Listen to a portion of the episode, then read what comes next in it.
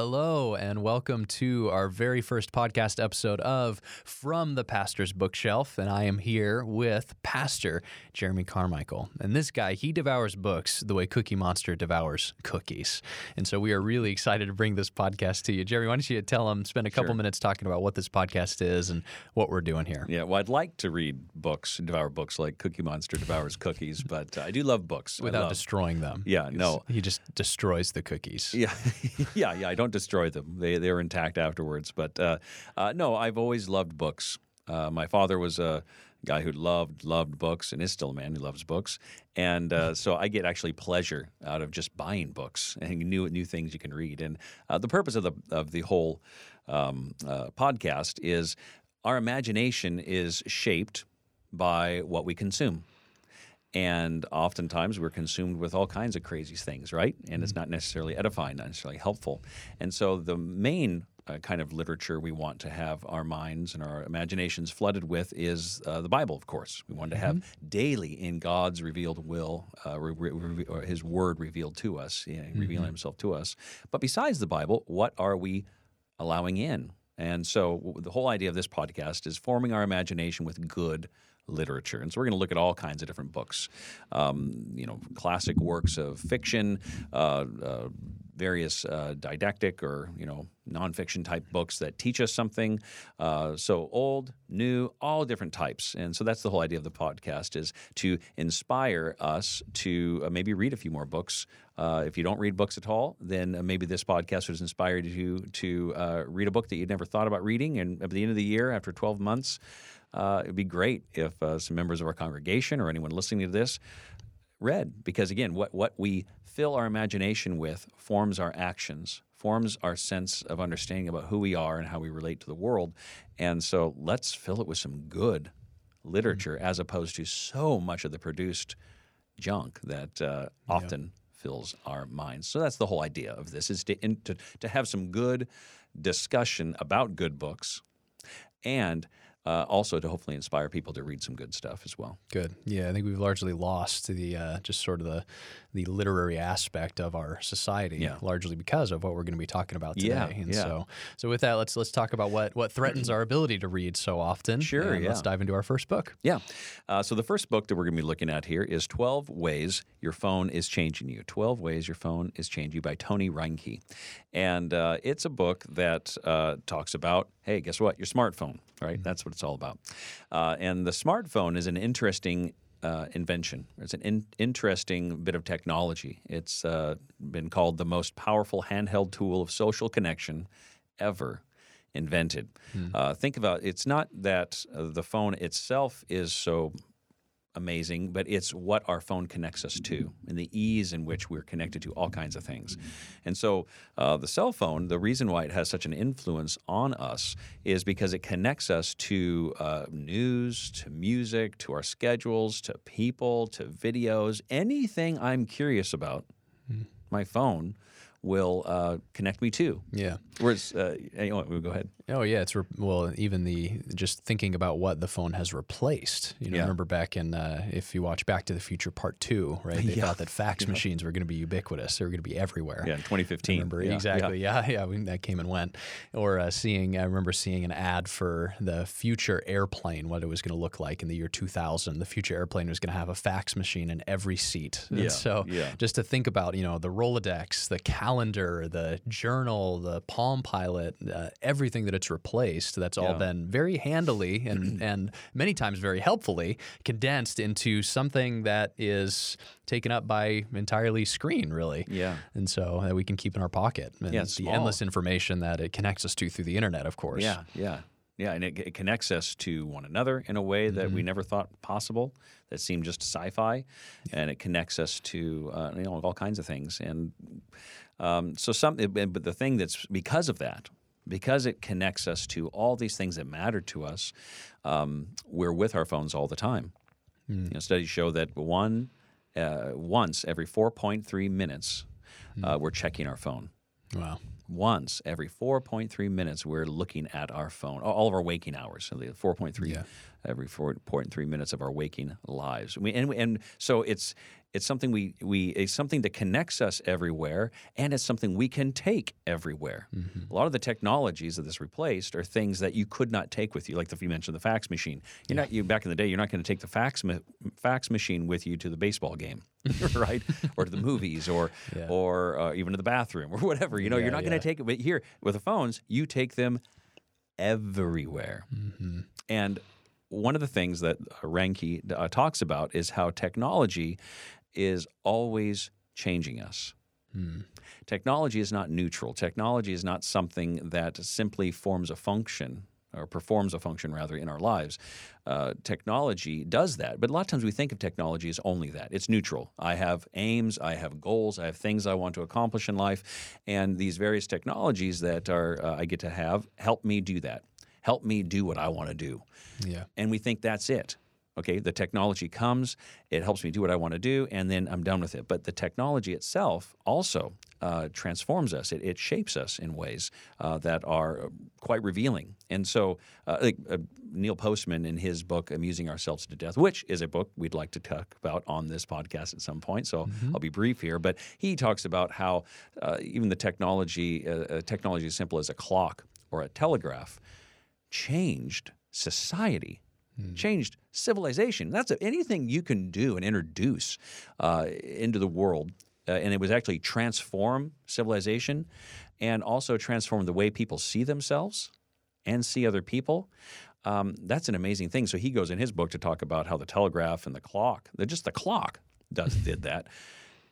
And if that's true, and you can look back in history and see how that's true, you can see how the clock transformed civilization and individuals' uh, sense of being. You can see how the telegraph did that. You can see how all kinds of different, tech different kinds of technologies did not just serve a function, but transformed the way we see the world and how we interact in the world. Uh, it's not without effect. And so you can look back and see that. And so it behooves us to look at this technology. If a telegraph transformed the world and people's sense of being, how much more would a phone that I take everywhere and connects me to just about everything change me? And so that's the whole point of the book. Yeah. That's really the whole point of the book that um, uh, Reinke is getting at is to ask some good questions about uh, since this technology is with me all the time, how is it changing me? Yeah, yeah, that's good. I remember uh, just recently hearing um, on the point of technology, Henry uh, David Thoreau, Mm-hmm. who spent months and months in the woods trying to escape from the technology of the day, long before the digital world. Yeah. And he was very critical of the railroad system, the, the transcontinental railroad system that they were installing, because the railroad system was bringing news much faster than we'd ever seen it before. And so people were being inundated, inundated by news that was happening across the country or around the world through the telegraph. And he was saying that people were getting news faster than they could consume it. And it was, it was, in his view, it was very harmful to society. And so if, if he could only see us now, I, I can't imagine what he would have to say. yeah, But I think that yeah, we, we often think of um, our smartphones as a tool, Mm-hmm. right? Even mentioning you know the, something like the Rolodex, calendar, fax machine, we think about it on sort of the same playing field, even or even more base, like a like a hammer, right? A hammer exists; it's a tool. You go, you get it, and all it does is help you hit a nail. That's all it does. And then you put it down. But our phones are not like that. We don't put our phones down typically. We bring them with us. And so it's not a neutral tool like a hammer or a nail or something that just helps us accomplish our purposes or the things that we want to do, help us be more productive. Um, instead, it does help us do stuff and it does stuff to us as well, right? The things that we do do something to us. And so in our that's maybe no more true in any area, any sphere of life than it is in our in our uh, digital lives Yeah. with our phones. Yeah. So, um, yeah, you're absolutely right uh, that um, because of that truth, then uh, a the whole point of discipleship, or, or what, what how, how can we, as we seek to honor God uh, with our lives and be a disciple of Jesus, it behooves us to take a hard look on uh, how the different things in our lives are affecting us. And uh, that's the big question that uh, he asks in this book. Is he, he's it's not just a book about cell phones changing us. It's specifically how uh, do uh, smartphones um, affect the disciple of Jesus? Right? Because our aim, number one aim, and our number one goal is to love God and to love people uh, better, right? We want to love the Lord our God with all our heart, with all our mind, with all our soul, and with all our strength. And we want to love people as uh, and, and love our neighbors as ourselves. And how are we doing at that?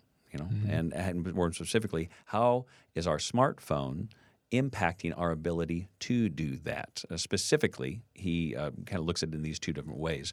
Um, how is our phones changing our sense of identity? And how are our phones changing our sense of purpose on the earth? Man, that's no more no more fundamental than that. Um, and our identity is found in loving God and being loved by God, and our purpose is found in uh, loving God and loving people, right? And uh, so he, he puts it this way He says, Jesus boils down the purpose and aim of our lives into two goals treasure God with your whole being, and then pour out your God centered joy in love for others. On these two commands, all other smartphone laws depend. right? So rather than just diving into the, uh, well, the all the different ways that our phones may be impacting us, uh, it, it, he tries to really boil it down to how does it impact the way that we love God and love people. Yeah, yeah, that's good. Yeah, I like uh, what he says on page 20 in the introduction. He says it this way, and this is a, just a great diagnostic question as we're thinking about all of this, specifically in terms of application. He says, What is the best use of my smartphone in the flourishing of my life? And obviously, that extends not to just how can I better use my smartphone while I'm looking at it to cause my flourishing and help me in my life, but what habits around our smartphones do we need to establish so that we can flourish in our lives in the way that we love God and love other people? Yeah, yeah. So, uh, what what he does in the book then is that he um, wants to guide us as disciples of Christ to ask some good questions, and, and also he, he one, one other thing I think is worth noting before we get into the the various questions that he asks is, man, uh, we we tend to there there's all uh, throughout the the, the centuries, uh, Christians have uh, experienced new technologies coming in and have been threatened by them because technologies always impact how we see ourselves and the world around us and people. It's, it's impossible for it not to, as we've said. Um, they've reacted to it in a variety of ways. And a lot, there's a couple different approaches. One is to embrace it fully and pretend like it has no impact or it doesn't matter. And that's not a good way to go about it. Uh, or it's to be very phobic of it and to be fearful and say, just throw it away.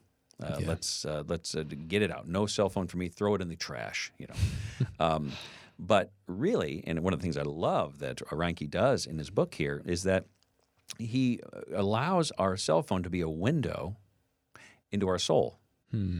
It shows what and how our cell phone, uh, our, our smartphones are, what, what they're revealing about who we are. What they're revealing, put another way, how we love God and how we love people.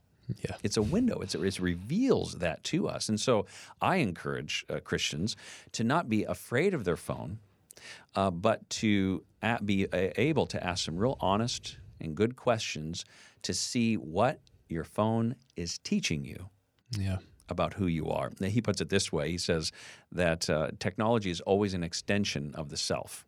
And Marshall McLuhan famously said that, uh, like you know, the uh, uh, the fork is not just a fork; it's an extension of my hand, right? and uh, he says it this way about the phone. He says, "My phone, my smartphone."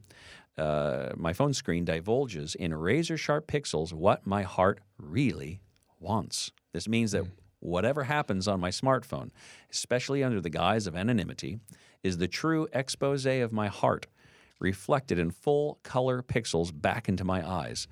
This is why we have passcodes, even says, is because we're trying to protect people from gazing at our soul. You know, Yeah. you know, don't look at what I'm looking at. I don't want you to see what I all my screen time habits and all that sort of thing.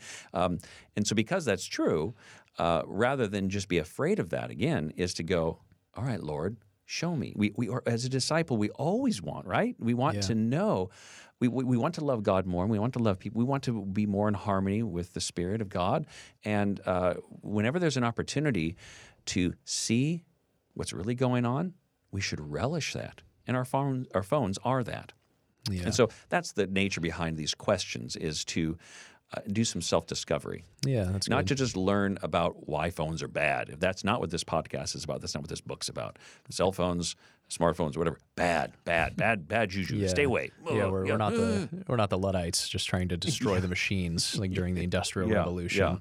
Yeah. sure. Yeah, I think that, um, and I think not not just even for self evaluation, but even accountability of other people Yes. as well. Right. I think our phones can be powerful tools for accountability, um, and we don't even like to talk about that. Partially because our phones are so individualistic. I think even though it's all consuming, it sort of becomes a sphere of our lives that we don't want other people to comment on. Mm-hmm. Right. If you want to clear out a room, just start asking people to show you their screen time. Yeah, You know, hey, what, what apps have you been spending time on?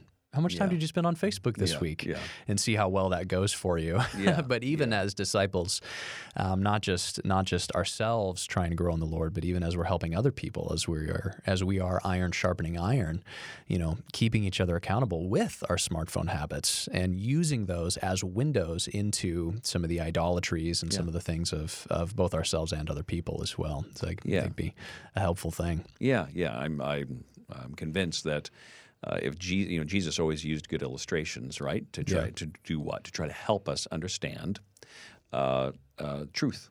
Yeah. Um, and so he would use things that people could understand to reveal some things. And I'm convinced that if he were uh, doing his teaching today, he would use smartphones as an illustration because they are so revealing. Yeah. They are so revealing. And so, um, now that said, you know, the, the bulk of the book is broken up into 12 chapters where uh, uh, Reinke uh, just describes 12 ways our phone is changing us. And we don't have time and, uh, to in this podcast to discuss all of them, but I do want to begin by reading uh, just the, the 12 of them, just to throw that out there. And then we're going to focus on a few of them. Um, uh, so I'll just read them one by one. First is we are addicted to distraction. Second, we ignore our flesh and blood. Three, we crave immediate approval. Four, we lose our literacy. Five, we feed on the produced. Six, we become like what we like, you know, in the, the Facebook sense. Seven, we get lonely.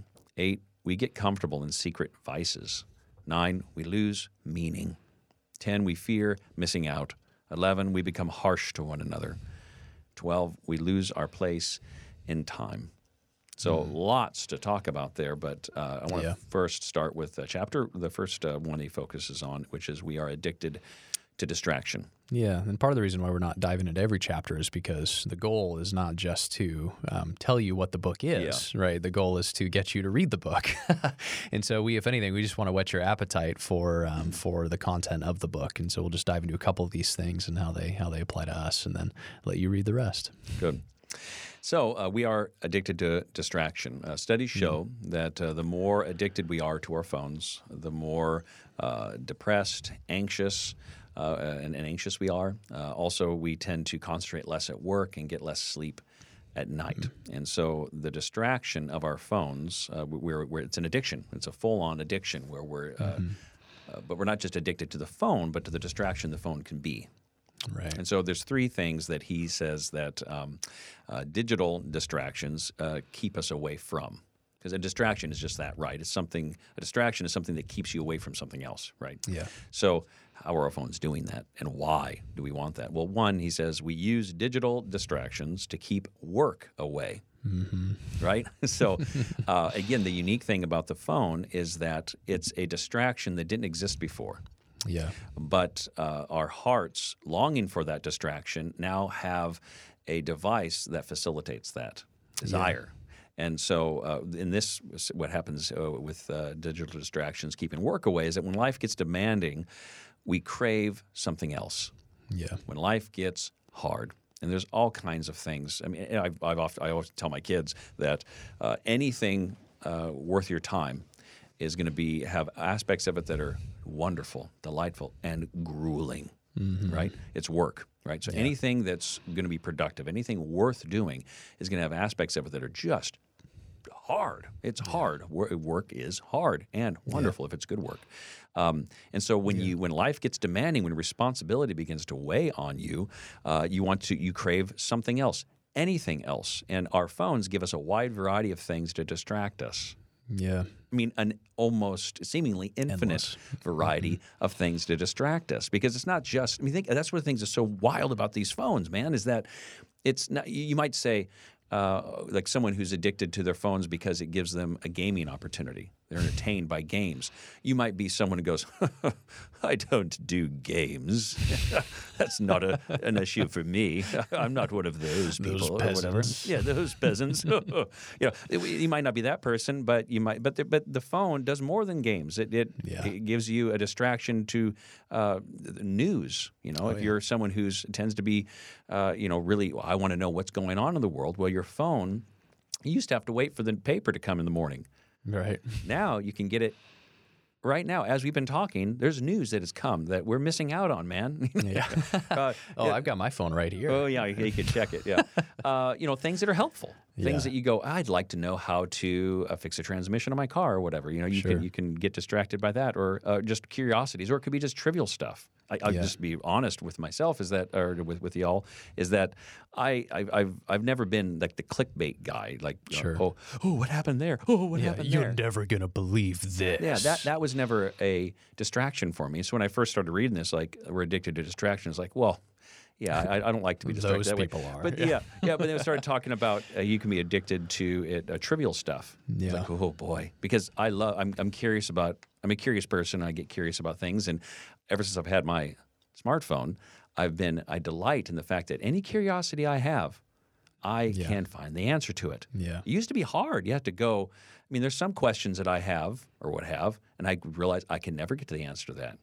Right. Yeah, I, I could yeah, never, unless I went and met. of say it's about like a person that I is interesting to me. I'm not going to get that information. I have to meet them, Mm-hmm. or happen to see them on the Carson show or something, going way back, right? How old are you? you know what? You, you go. I have to. Oh, yeah, look, they're going to talk. Anyways, But now. If you have that question right now, you can just Yeah. find it, and so that's because I'm a Oh, curious guy. I, I do that all the time, and so yeah. uh, it dist- but, but those distractions of all kinds of varieties, and we just named a few here, are things that keep us away from having to do the grueling work. Yeah, yeah. I think I uh, recently saw a, a video uh, on Facebook, of course, but it was a psychologist talking about smartphone addiction, and he was saying that if you go into um, if you go into the workplace, like a place with a bunch of cubicles, it's really interesting evaluating the way different generations interact with their phones during work hours, right?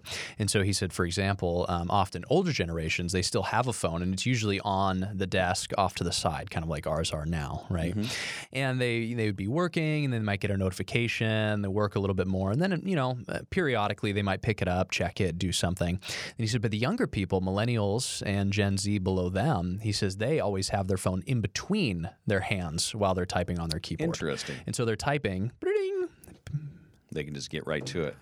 and then they work. And so he was talking about um, just the addict, obviously the addictive nature of smartphones, but even over generations, the generation that has grown up with it, they literally can't live without it. It has to be the central aspect of what draws their attention in, even during working hours. They're on the clock. They're getting Yeah, paid for those yeah, hours. You know, data entry or whatever it is they're doing. Yeah. Um, and they have to be there. And so often, whether it's games, whether it's information, you know, and I, yeah, I, I'm, I'm the same way. I love information and I love having access to endless information. You know, I can, at any given time, yeah, at any given time, whatever. I could, I was, I was uh, testing this out earlier today. If you type in, there, there's, you know, certain things you can look at on Google and you can get 25 billion results on Google in 0.5 seconds to just about anything you Yeah. search for. 25 billion results. And so any question that you have, you can get answered to some degree. And so, yeah, whether it's information or games or even communication, oftentimes we trick ourselves into thinking, "Oh, it's because I'm I'm I'm seeing what my friends are doing on Facebook or Snapchat or Instagram." And so we trick ourselves into thinking that, "Oh, no, no, no this is this is meaningful because it's it's uh, it's fostering relationship as we'll get into a little bit later talking about how it actually doesn't foster relationship." But I love what Reinke says on page 191. He talks about how uh, certainly our smartphones they sort of give way to embarrassing sins or a variety of different vices. But he says one of the most uh, debilitating things in the nature of distraction is that it we we give ourselves over to what he calls routines of nothingness. Routines of nothingness. And so, whether it's a game, whether it's useless information, or even important information, it's often a lot less important than we think it is, right? Yeah, and so, we give ourselves over to these things, and that, that shapes us and changes us and distracts us. Yeah, and uh, he uh, he quotes from C.S. Lewis, uh, where uh, C.S. Lewis talks about in the uh, Screwtape Letters, um, where uh, that one of the ways that the enemy, the devil, distracts us, or not distract, one of their one of the tactics of Yeah. the enemy uh, is uh, nothing, the, what's called the nothing strategy, and that's on that page actually, 191. I see it here as well. Oh, I, had. I had it bookmarked, but. Uh, uh, page 191, where he says, uh, What I am coming to understand is that the impulse to pull the lever, lever of a random slot machine of viral content is the age old tactic of Satan. C.S. Lewis called it the nothing strategy in his Screwtape letters. It is hmm. the strategy that eventually leaves a man at the end of his life looking back in lament. I now see, he says, that I spent most of my life in doing neither what I ought nor what I liked. This nothing strategy is very strong, strong enough to steal away a man's best years, not in sweet sins, but in a dreary flickering of the mind over it knows not what and knows not why, in the gratification of curiosity so feeble that the man is only half aware of them, or in the long hmm. dim labyrinth of reveries that have not even lust or ambition to give them a relish, but which once chance association has started them, the creature is too weak and fuddled to shake off. He goes on hmm. to say how Satan's nothing strategy aims at feeding us endlessly scrolling words, images, and videos that dull our affections, instead of mm-hmm. invigorating our joy and preparing us to give ourselves in love. Oh wow, yeah. I remember um, specifically in in the Screwtape letters. It's probably the same the same chapter that he's same letter that he's talking about. But there's a, uh, a subject Screwtape's talking to Wormwood about this particular subject that Screwtape had worked on long ago, and he was a devout atheist his whole life. And he talks about this one particular time where he was right on the brink of belief. This subject, and he was in an art museum, staring at just a beautiful painting and just being confronted with really the reality of beauty and saying how why do I find this beautiful? Where does this come from? And it said instead of uh, Screwtape coming at him with a vicious attack or making himself visible or some some you know horrible lust or vice, something like that. Instead, what he did was he gave him just a small pang of physical hunger instead of and so he he was pulled out of this this self-evaluation and right on the brink of belief and he said and then i thought you know the subject says and then i thought to myself i haven't had a sandwich yet and the thought left. And he remained an atheist the rest of his life because of that. And so just those small distractions whatever they are can often stop us and our phones are better than at that than anything else stopping us from really asking the big questions that, that god wants us to ask. Yeah, yeah, and so um, uh, in the uh, so the first thing he mentions is that uh, how it keeps us away from uh, work. Right, So enduring through and doing that which is difficult. And I think the question for the disciple in that moment is, mm, you know, doing what we want versus what we ought. yeah There's lots of times that we ought to do things that are hard, but we have an option to do something that we just want to do. And that keeps us away from doing the work that is necessary to be productive in life. Um, and uh, the second thing he mentions is that we use digital distractions to keep people away. Uh, in the digital age, we are, he says, in the digital age, we are especially slow to associate with the lowly around us. Instead, we retreat into our phones, projecting our scorn for complex situations or for boring people. In both cases, when we grab our phones, we air our sense of superiority to others without knowing it. And what he means by that is that if you're in a group of people and you're sitting in the waiting room of the dentist office or something, um, used to be you sat next to a person. You know, the idea was maybe I should talk to this person. But now, what is everyone doing? They're just look. They're doing this. Yeah. And when you're doing that, it creates a barrier between you and that other person. And so, uh, this distraction, because it's so compelling, we don't. Uh, we we were drawn into that, and it actually it keeps us from work, and it keeps us from uh, um, people. It keeps us from engaging with the people that, as Christians, we've been called to. Right, to be salt and light. But the distractions keeps us in our own little bubble, our own little digital bubble. And the third thing he mentions is that we use, and this is a heady sort of uh, thought, but we use, and it, it taps into what you were mentioning about the, the painting with uh, Yeah, the Screwtape yeah. letters, is we use digital distractions to keep thoughts of eternity away. Hmm. Yeah. Yeah. And this is huge in terms Yeah. of how the distraction that's available to us Yeah. through our phones keeps our thoughts of eternity away. He says the human appetite for distraction is high in every age because distractions give us easy escape from the silence and solitude whereby we become acquainted with our finitude, our inescapable mortality, and the distance of God for all from all other desires, hopes, and pleasures, and to numb uh, this emptiness. Yeah. Because there's an empty. There's a the idea is if you're in solitude and you're really asking the hard questions, like, like he was with that painting, right? Asking the really serious and uh, questions that all beings, all humans must ask, rather than allowing uh, our hearts and minds to go there and grapple with some of these big decisions, we stay so on the surface, and instead, we can be distracted to learn, you know, how a lightsaber was made. with the kyber Sounds crystals like a and all personal that. distraction.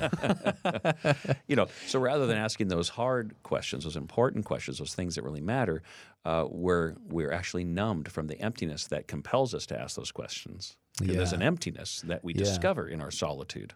There's a uh, um, and and so uh, we're uh, what we do is to numb that emptiness. We turn to a powerful non-pharmaceutical antidepressant, as Reinke calls it.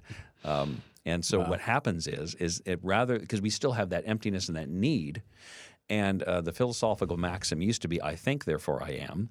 Yeah. But he suggests he goes, but that's been replaced. Reinke suggests with the digital motto "I connect, therefore I am." Ah, interesting. which leads to the status desire about why do I have significance? I am liked, you know, in the social Yeah. media sense. Yeah. Therefore, I am. Hmm. That's So, fascinating. yeah, I mean, so it's not again, it's not just a technology that helps us, right? yeah. Yeah. It's something that can distract us from uh, answering the most important questions that one could ask. Yeah, yeah. I, uh, I ran across this quote a couple weeks ago, and it um, it's really stuck with me. It goes like this: uh, this this author he says, all of humanity's problems stem from man's inability to sit quietly in a room alone. And you know who said that? It was Blaise Pascal. Oh, yeah, In the year 1670, he said that. What was there to distract people in 1670? Yeah, You know, were they chasing yeah. sticks? like, what did people do? And so, again, if if he could see, so you know, the the issue of distraction has been with us forever. He says all of humanity's problems are because we can't sit quietly in a single Yeah, room. yeah. And so um, distractions have been with us forever, but especially just the the kind of ubiquitous nature of any dist- not not just distractions that happen to us from the outside, but distractions that we choose. Right? This is sort of the first time in history that we've been able to choose whatever distraction we want to stop ourselves from, for example, the guilt that picks at our hearts. Mm-hmm.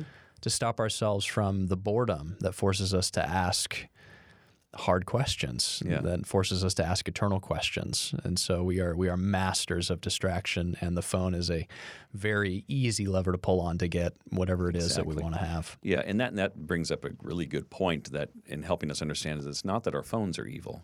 We're evil. yeah right? right right so right the distraction, the Yeah. desire for distraction to avoid work, people, and asking the tough questions and really uh, doing business with God has always existed. Yeah And whether it was a stick that we could utilize for our pleasure or, any of distraction, the point is that the, about the smartphone is that it's far better than it's the Yeah. most effective distraction. yes We've wanted the problem is not the distraction. The problem is our desire for distraction. right yeah And so that's where, even as we're having this conversation, anyone who's listening to this is to be honest about your desire for distraction yeah and how you're employing your phone to aid and abet Mm-hmm. that pursuit. yeah That's an important thing. Uh, and what happens, though, is as we do that more and more and more, these distractions interrupt what? Our, our sense of identity. Mm-hmm. And our, our sense of uh, what the telos or our, our purpose, right? You know, the- so there's um, our ability to love God and love people. It gets in the way. And well, I like what he says. Uh, Reinke, he says at one point, he says, "My phone uh, conditions me to be a passive observer." one of the things that's interesting about with these distract when you're distracted all the time. Um, the unique thing about the phone is that you're not distracted to engagement. You're distracted to observe something at a far distance, Yeah. right? and so you nurture this part of you that just becomes a passive observer. He says the more distracted we are digitally, the more displaced we are spiritually. So these distractions matter and they greatly impact uh, the way that we love God and love people. Um, and there's a variety of ways that our smartphone has, uh, does that, as we've uh, talked about. Smartphone, smartphone. Anyways, our smartphone does that. Uh, but specifically, one of the uh, huge, huge parts of um, smartphones is social media Yeah. and not just social, the existence of social media, but our connection to it and the way that shapes our relationships, the way that shapes our the way we see ourselves, and um, not, not just our our self self, but our digital self, and how um, we see our digital self. And how that impacts the way we treat one another in the digital world, but also in the real world, our real world relationships. So, um, one of the chapters is called "We Become What We Like." So when you're on Facebook or various social media things, you like different things that people say, right? And so, uh, and so we want to like certain things, but also we want to be liked. So we want the product that we put out there to be liked. For example, whenever we when we put this thing out there, I hope it gets liked, right? yeah, yeah. right. But uh, we, we but we that that will obsess us. That that plays a role in just not that plays a role not just in um, giving us data on oh that was a worthwhile thing that I shared. It gives me a sense of self. So uh, what Reinke says is we are not who we think we are. We are not even who others think we are. We who we are who we think others think we are. in other words, we think that uh, we think other. In other words, what we think other people think about us profoundly shapes our sense of identity and our sense, uh, our search for belonging. So. Uh, there's this guy who, um, and so so when because we caught up in that whole thing, it, it- obviously we're anyone who's ever been in social media can see how much that can consume you, right? We want approval, we desire to be liked, and it draws us in. But it, again, it's not just that we're drawn into this social media world; it impacts the way we impact, uh, we have relationships with other people. People we care about. There's a graduate student that Taranki mentions that uh, did an experiment. He says no social media, no smartphone for a season of time. And after he had done that a good long while, his wife said this to them. She said, Man, everything's changed. Hmm. Everything's changed in the way that we relate. So his relationship with his wife was profoundly impacted just because he was engaged in social media, not doing anything negative. Right. So, you know, obviously you could be negatively impacted by doing strange things on social media, but just the fact that he was engaged in social media, she said hmm. this it was difficult to talk about deeper things that mattered because you are constantly distracted by internet litter. You are now able to focus and give necessary attention to deeper issues. More of what we talk about comes from your heart rather than your Twitter feed. Yeah, interesting. Yeah. Yeah. I think it's so fascinating how so much of our conversations with one another is just parroting something that we see online, you Mm-hmm. know, whether it's political commentator or whether it's a funny meme or an article that we liked or found helpful or informative. It's not even necessarily bad things, but just things that we just simply parrot because, and frankly, I think part of that is because we find those things more interesting than normal face to face conversations that are not informed by those things. And so we want other people to be interested by the same things we're interested in. Yeah. I remember um, hearing, I think it was on the John Tesh show. Uh, this, is going back a little ways. I know, Tesh. I know you're a big John Tesh fan, Yeah. big band jazz. Yeah. yeah. So that when my Walkman, I always listen to Tesh. Not That's really. right. It's always on 103.3. Anyways, what um, he was saying was it was a study that he did between, or not he, but that he was quoting, uh, that they did between married couples and the impact of social media on uh, marriage conversations. And so, oftentimes, when you're married, one of the important parts of uh, relational connection is just finding out how your spouse's day was. What'd you do? What was your high? What was your low? What were things that were hurtful? How can I pray for you? All of those those conversations and questions are important. And because of social media, what was happening was um, oftentimes when you get home, if your spouse or significant other has been updating their status, then you already know what their day was like. And so he was saying it was it was harming um, it was harming relationships because you wouldn't have anything to talk about Hmm. anymore. and it wasn't just you who knew about those things, and so it wasn't Yeah, it wasn't it wasn't even relationally building in the way it could have been, um, because it's you and a thousand other people who happen to know Yeah. what your day was like and what you ate for lunch and how many peanuts were in your peanut butter and jelly or whatever it was. yeah. And so it, it yeah, just one way that it threatens uh, meaningful conversation. stuff. Yeah, yeah, yeah, that's right. Peanuts. Well, uh, you know that leads so, so because it impacts the uh, real world relationships as opposed to the digital world relationships. Yeah. Um, one of the things that happens is we get lonely. Yeah. That was one of the chapters. We get lonely. That's one of the ways our smartphones are shaping us. Is we get lonely. And actually, one of the big questions that people are asking uh, is why, with such crazy connection through our smartphones, through the internet, in a hyper-connected digital age, why does such loneliness persist? And it's something that absolutely does. Is that people feel more lonely in some respects than they ever did, uh, and yet um, we we f- should be connected. We feel like it, but technology and isolation go hand in hand. Every technology has always been a way of isolating us, uh, or is, is, has helped us be isolated in some form uh, or another, right? Uh, so, and cell phones are no, or uh, uh, smartphones are no difference.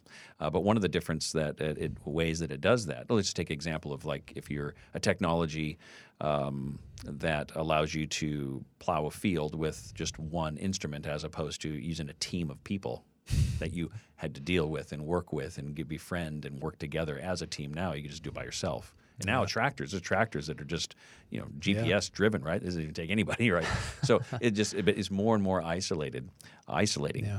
and uh, that really impacts how we see ourselves and how we impact and relate to other people. We see ourselves, the more we're drawn into the digital world through social media, we see our digital self and we see ourselves as they appear on our cell phones. Yeah. We see ourselves uh, in high def on a screen that's clean, but the real world is messy. Yeah. People are messy.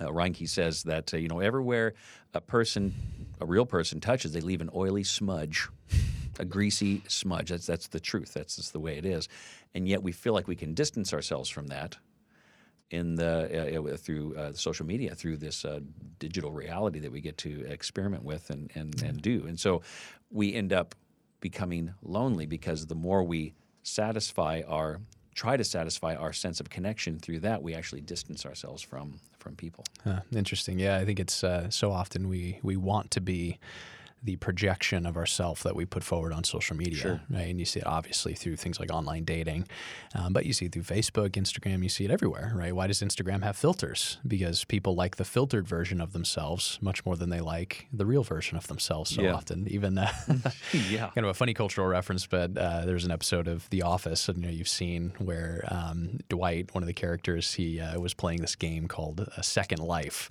and it's this whole idea of you create this digital version of yourself, and then you get to play around and do different things, Yeah. and so you can you can be anybody, right? You could be a rock star, you could be do whatever you want, Yeah. and so, but what Dwight did was he perfectly recreated himself, except for one small change: he could fly. and so he's just a normal paper salesman from this tiny town, except he would just take off and like fly all Fly over the place. throughout the aimlessly Yeah, throughout the yeah. city. Yeah. yeah, yeah, and so, but even that is just uh, it's it's a projection of yourself, right? And so, man, I wish I was exactly the same, except I could fly. that would be awesome. On that same show, he uh, he had his Second Life character create his own Second Life. Character. That's So right. kept going deeper and deeper into that craziness. Yeah. Second Life Inception. yeah. Well, uh, uh, Reinke mentions uh, just with as that happens, right? Because what's interesting about that that whole second life thing is you have this second life that is ideal in some ways, but it's completely separated from reality. And even in that, he even created another set degree of separation there. Right, right. Um, but there's this weird reversal that happens that Reinke mentions. Uh, there's a, a reversal where we want to be, on the one hand, we want to be more connected, but we end up being more isolated. And he puts it this way the smartphone is causing a social reversal, the desire to be alone in public and never alone in seclusion. Hmm. Yeah, that's good. We can be shielded in public and surrounded in isolation, meaning we can escape the awkwardness of human interaction on the street and the boredom of solitude in our homes, or so we think. yeah. So there's this place where we realize people are messy. People are, are, are awkward, and so uh, or they potentially awkward. I mean, various interactions just can be awkward. But in the social media realm, it can be not that obviously social media can be quite awkward and uncomfortable, but you can escape it pretty easily. Sure. Right. Whereas if, if say someone if someone asked you a probing question in face to face, you have to answer it. You, you're, you're stuck. You can't just. Uh, whereas if someone sent you a text, you could get back to them like four days later if you wanted to, or not at all if you or not at all. to. Yeah, yeah. Um, so that that creates um, so in a desire to avoid the awkward, we tried to dive into social media, and so you can be in public and be completely isolated, not interacting with any flesh and blood person. But then when you're completely alone, you feel connected, but none of it's real. Yeah. Because when you're with people, you're in the fake world, and when you're alone, you're not you know embracing solitude or you're not with people, but you're trying to feel connected, and so it's, Yeah. it creates a weird, weird uh, situation for Yeah, folks. I think you even notice that um, even in just physical posture. You know, if you're walking through the mall or on an airplane, you see this notoriously. people with their headphones in and just completely crouched over their phones, right? Even just the curve of the back. It's it's really it's off-putting in terms of relationship, right? And so if you're walking through the mall, there's not a lot of people who are on their phone that you think I want to walk up and talk to them. They look like they're hungry for relationship. I'm going to go talk to them. Yeah. And so even the physical posture um, that that being on our phone creates, it creates a sense of isolation, even if we're in a public space like a mall or, or coffee Yeah. shop or something like that. Isolated right in public. Yeah. And so it's it's uh, it's bizarre. And I think it, it one of the kind of funny things is that when you see somebody who's not on their phone, we've, we're so trained to just pull out our phones if there's any moment of boredom, if we're waiting for a coffee or drinking a coffee or whatever it is. Yeah. That even when you see somebody who's not on their phone, it looks weird. Yeah. Right. You're Yeah. not you're not used to it. Yeah. It's, there's this funny uh, meme that I saw online. And it, uh, it said something along the lines of I went to Starbucks the other day and I saw a guy sitting there just drinking his coffee. No phone, no tablet, nothing. Like a psychopath. and it's so true. Like picturing a coffee shop Mm-hmm. full of people on their phones except for one guy. Mm, just taking it all in. Yeah, it's weird. Yeah. Like, what, what is he planning? Is he okay? Why doesn't he have a phone? yeah, yeah.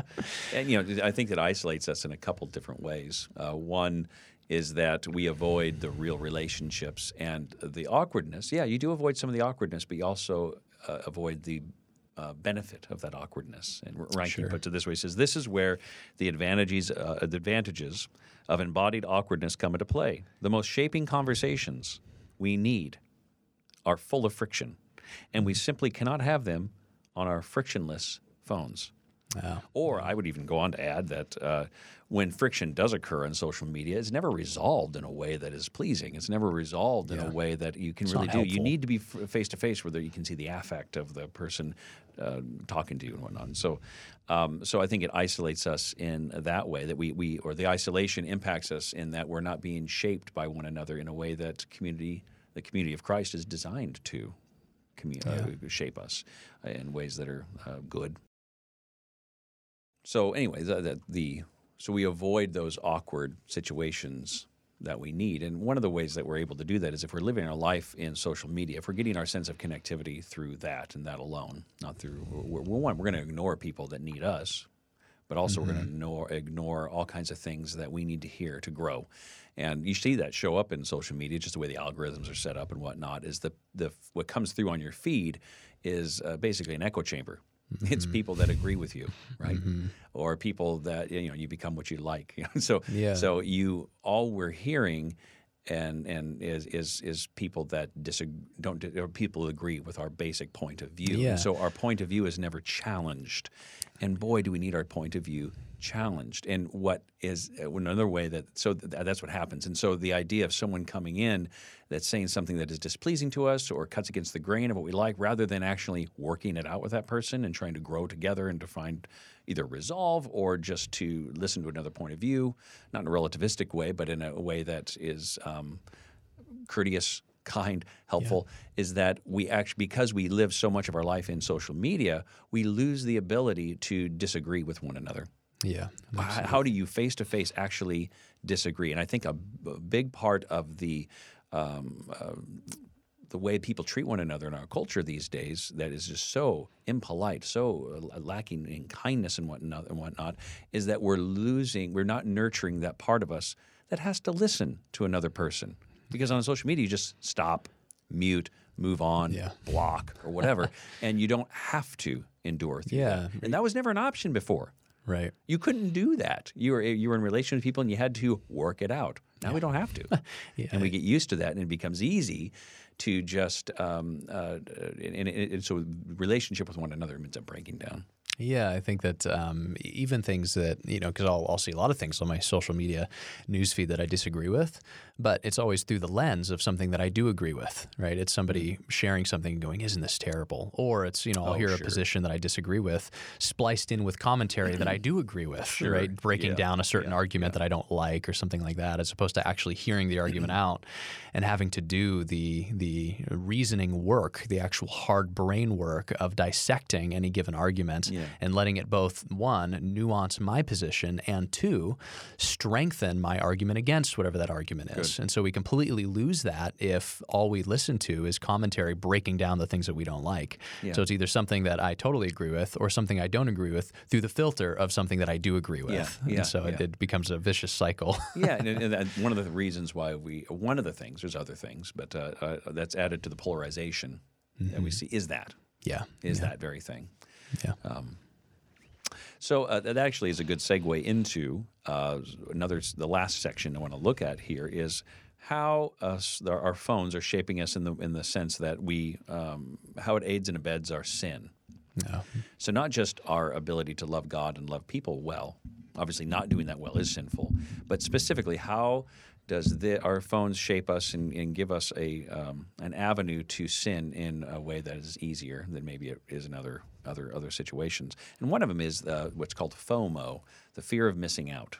One of the things that drives our interaction with our phone and the, the, the, the constant connection to our phones is fear of missing out.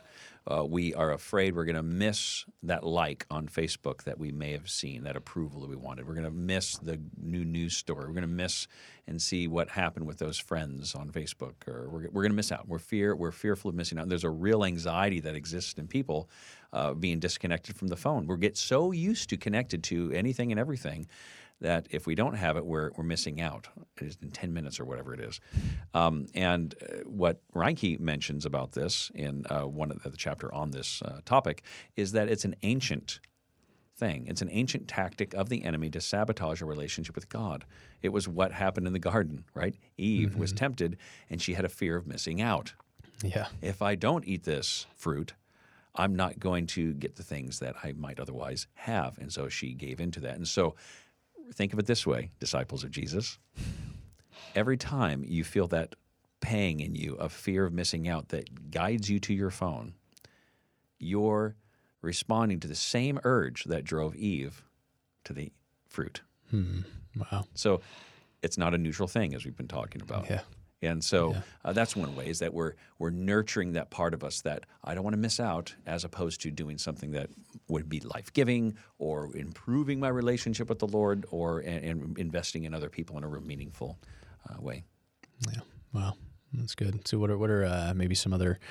Are there any other vices other than just the fear of missing out, or any other sins that our smartphones can enable in us? Yeah, yeah. There's, um, you know, one of the one, he has a whole chapter on the fact that uh, we become comfortable in secret vices because of anonymity.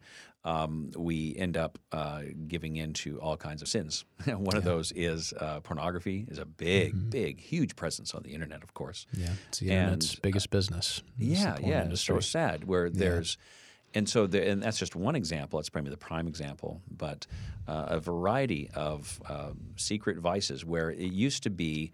Um, that in order to engage in pornography, as an example, you had to uh, uh, be a certain age to even get it. You had to go to a store in like a seedy part of town or something, or I don't know. You had to, you had to, you had to go past all these barriers that would make you likely uncomfortable to apprehend it. And now all of those barriers are removed Yeah. all of those barriers are removed, and so um, because our, uh, the, the the availability of those things, it uh, allows us to uh, be trapped and and actually find a comfort uh, in in secret vices. Yeah, one of the things he says on uh, page 133, he says anonymity is where sin flourishes. Yeah. And there's, again, to go back to the garden, there's a deep connection between sin and isolation, right? And so as soon as Adam and Eve sinned, what do they do?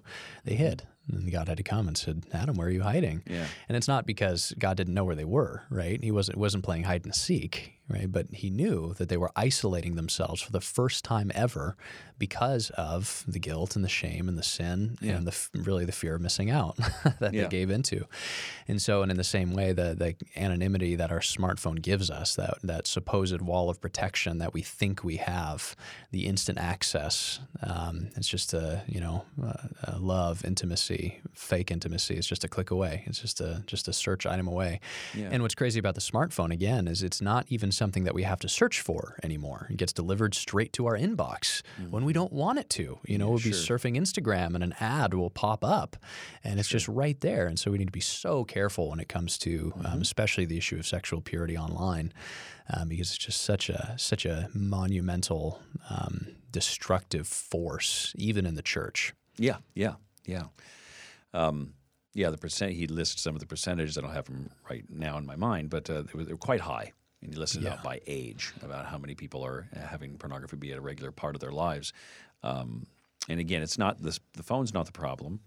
It's our it creates access to Yeah. allow our heart to do what it already wanted to do. And so you have to be very vigilant. And Jesus said, if your right eye causes you to sin, tear it out and throw it away. For it is better uh, that you lose one of your members than uh, your whole body to be thrown into hell. And what Reinke says is it'd be better to throw out your cell phone, Yeah. your smartphone, uh, than uh, to be uh, you have your whole body thrown into hell. And so something to think about as you're uh, again, uh, how is my phone shaping me? Uh, how to ask the honest question, and how um, is my smartphone allowing me to engage in vices and sin in a way that uh, people may not see, but God sees. Yeah, that's right. Yeah. Um, another way that we sin is that we become harsh to one another. And obviously, that exists on social media in a big, big, big time way. And one of the ways is uh, slander. We end up slanderizing one another.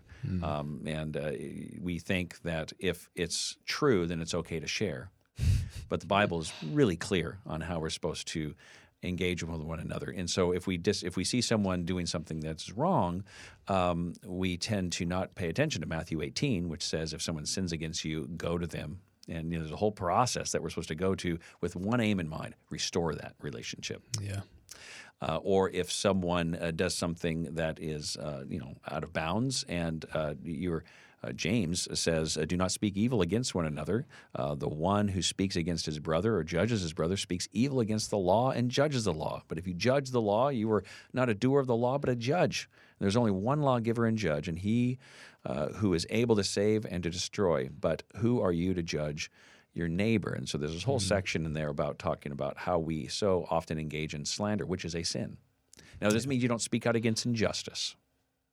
Uh, that's actually a great tool that uh, social media can be. Is that if there's injustice going on, to be able to speak out and to speak truth into that situation. So, in no way, he is not, nor am I advocating that we be blind to injustice. But the motive behind it is: Are we um, trying to help, or are we trying to hurt? Yeah, that's good. Yeah, I think one good uh, um, just sort of rubric that I run my try to run my Facebook comments through is on if it's uh, responding to any given person, especially. I think would I say what I'm about to say if I was sitting across the table from this person? If I took them out to coffee, am I willing to take them out to coffee Yeah. to restore them? Right? Is this a sin that I Yeah. want to confront to their face for the purpose of restoration? Yeah. Or does it feel good to say something? Yeah. Does it feel good to blast them? Does it make me feel better about myself to do that? Yeah. Good.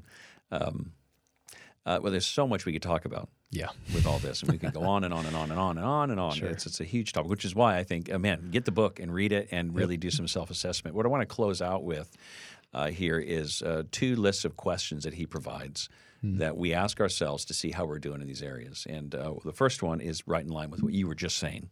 Uh, is these before you? So there's two ways. Uh, to think through how your phone is coming in and impacting you, or the content of your phone, but also what's going out. What are you putting out there? And so this is in line with that. Uh, before you say something in social media, ask these kinds of questions Will this ultimately glorify me or God? Before you post anything, before you say anything. Put that. What are, is this glorifying you or God? Uh, will this stir or muffle healthy affections for Christ? Will this merely document that I know something that others don't? will this misrepresent me or is it authentic? Will this potentially breed jealousy in others? Will this fortify unity or stir up unnecessary division? Mm-hmm. Will this build up or tear down? Will this heap guilt or relieve it? Will this fuel lust for sin or warn against it? Will this overpromise and instill false hope in others? Mm. So some good questions good. to ask. Yeah. I think I think one of the big lessons with this whole that this whole book is is that be mindful. This really again, don't just pretend the phone is not shaping you or is not uh, impacting the world around you, uh, you and the way the way you love God and the way you love your your your people, yeah. uh, your neighbors. Yeah. Um, so those are some good questions to ask on that line. And then on um, another place, he talks about some things uh, that we uh, ought to think through in terms of our habits online or our, our phone habits. And so uh, there's 12 of them, so I'll just read them out loud. And if you want to comment on any of them, just speak up. Sounds good. All right. all right. Turn off all non essential push notifications. Delete expired, non essential, and time wasting apps. At night, keep your phone out of the bedroom. Use a real alarm clock, not your phone alarm, to keep the phone out of your hands in the morning. Uh, maybe you'd mentioned uh, uh, when we were talking before, not not on the podcast, but uh, kind of a three point rule about uh, uh, um, you know Bible before. Yeah, yeah, yeah. That? There's a uh, it's a book. I forget the author's name, but the book is called The Common Rule, and it's built around the whole idea of sort of a system of habits that um, are healthy for the Christian to hold. And a couple of them uh, related to just basic devotions, but a lot of them related to our our habits in relation to our phones. And so, a couple of things that he mentioned is one is um, when you wake up in the morning, go to Scripture before you go to your phone.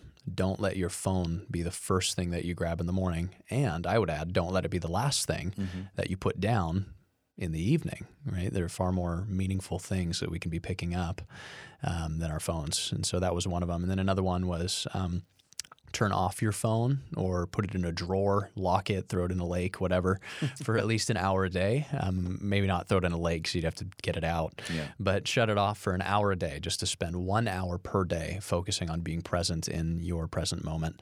And then um, the third thing was, um, I believe it was around the whole idea of Sabbath and taking taking an extended period of time, a Sabbath day, whether it's once a week, even if it's a fast once a month, just to be completely away from your phone, just leave it in the other room shut it off and just leave it there, right? The, yeah. the news cycle can be picked up tomorrow and it'll be just as crazy tomorrow. Don't worry. Yeah, You'll have plenty to be worried about tomorrow if you wait a day. Uh, guard your morning disciplines. Another one he says, um, and evening sleep patterns by using your phone, setting the mute notifications between one hour before bedtime to a time when you can reasonably expect to be finished with digital or personal disciplines in the morning. So, kind of what you were talking about there. Uh, use self restricting apps to limit your smartphone functions and the amount of time you invest in various platforms. Recognize that much of what you respond to quickly can wait. Yeah. Respond at a later, more convenient time. Even if you need to read emails on your smartphone, use strategic points during the day to respond to those emails. And he does like nine and four. You know, that's just the yeah. only time he checks for emails is nine and four. Yeah. Um, invite your spouse, your friends, and your family members uh, to offer feedback on your phone habits. It doesn't sound fun. Yeah, yeah, do it. But you know, again, so the, the whole idea of all of this is to see how your phone may be shaping you. Yeah. And if you're serious, if you're serious about that, then if you want to love God better and to love your neighbor better, then it behooves us to do some of these things.